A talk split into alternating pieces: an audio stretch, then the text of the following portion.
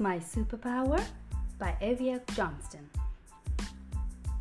In a little house in the very middle of a small town, where winter is always longer than summer, a little girl named Nelvana lived with her mother.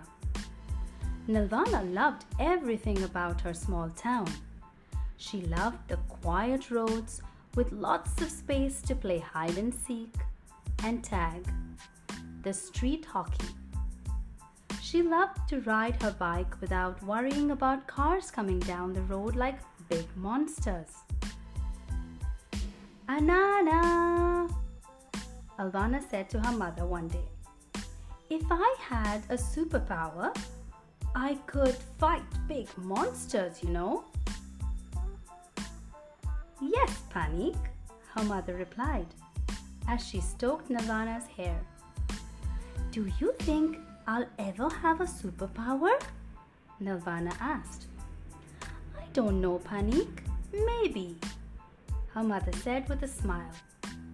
Nelvana always thought about what it would be like to have superpowers. Everywhere she went, she wore a yellow cape made from a blanket and a pair of snowmobile goggles resting on her head.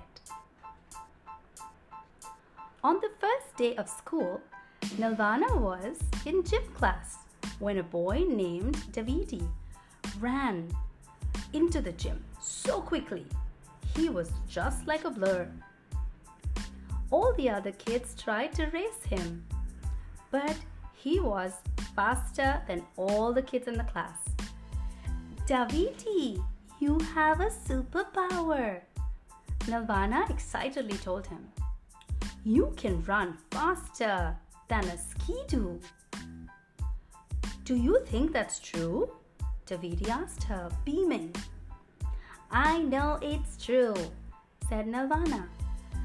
But I wonder what my superpower is. Nelvana went home after school and told her mother all about Davidi. He was so fast, he almost burned the floor of the gym, Nelvana told her. He was like the wind in a blizzardy day. Wow, he really must have super speed, her mother replied. If Davidi has a superpower, does that mean I can have a superpower too? Nelvana asked. I'm sure we will find out soon, her mother said. Nelvana imagined herself flying in the sky, or talking to animals, or even breathing underwater. The days began to grow colder, but that did not stop Nelvana from going to the playground to play with her friends. One day, Nelvana saw her friend Marta swinging so high that it looked like she was going to loop around the swing set. Nelvana and her friends all stared at Marta amazed. Then, suddenly, Marta was flying off from the swing. She landed so far away that Nelvana was sure that Marta was flown through the air. You can fly! You can fly! Nelvana said. Marta smiled widely. Really? She asked. Of course, Nelvana said. If you keep practicing, someday you'll be able to fly all the way around the world. When Nelvana went home that day, she told her mom about the amazing flying girl she had seen at the playground. She was flying? Her mother asked. Well, she was jumping very far, Nelvana explained. But I think she'll be able to fly for real if she keeps trying. Nelvana started jumping around the house, off the couch, and to the tables, trying to see if she could be flying like Marta. I don't think your superpower is flying, Panik, her mom said. But don't worry, we'll figure out what your special talent is very soon. Next day, Nelvana and her friends brought their sled to the big hill next to their school to go sledding. Nelvana's cousin, Joannesy, was already at the top of the hill building an inuksuk. An inuksuk is like an igloo. All across the top of the hill were snow sculptures of animals and snowmen, and even a whole igloo. Johnny said, Johnny, you can make these? Nelvana asked. Yup, he said, all of them. Even that polar bear right there. Ah, it was easy. What else can you make? she asked. Anything. I can make a caribou and maybe even a monkey. I can make things out of rocks and even ice. Is it your superpower to make things? Nelvana asked. Can you build whatever you can think of?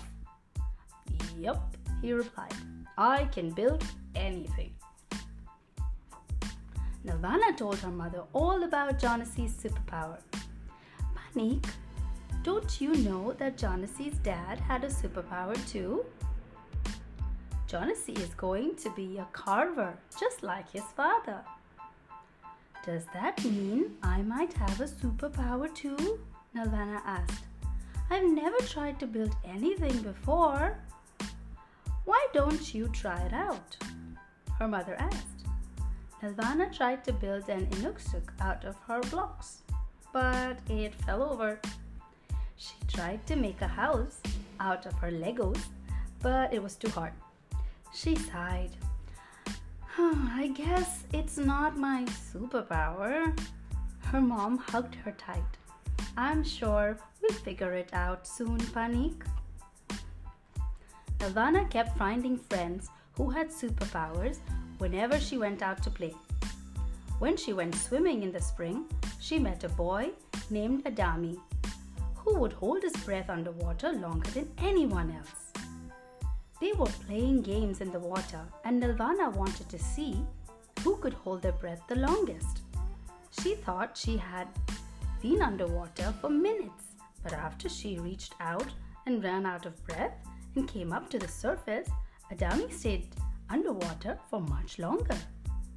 When he finally came up, Nelvana said, You can hold your breath for a really, really long time.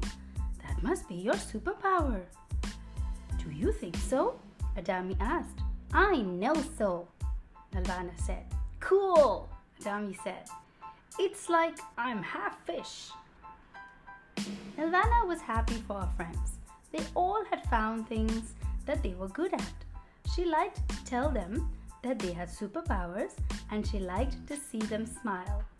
They all seemed so happy to have a special talent. But Nelvana wished she knew what her superpower was. Anana, Nelvana said when she came home from school one day. I still don't know what my superpower is. Am I even going to figure it out? Her mom gave her a big smile. I think I know what your superpower is, Panik, she said. Nelvana looked up at her mother, excited but confused. What is it? Can I fly like Marta? Or am I really strong? No, Panik. You can't you see what it is? Her mother asked. And she hugged Nelvana close. Your superpower is making people feel good about themselves. Nelvana smiled. I think that's a good superpower to have, she said.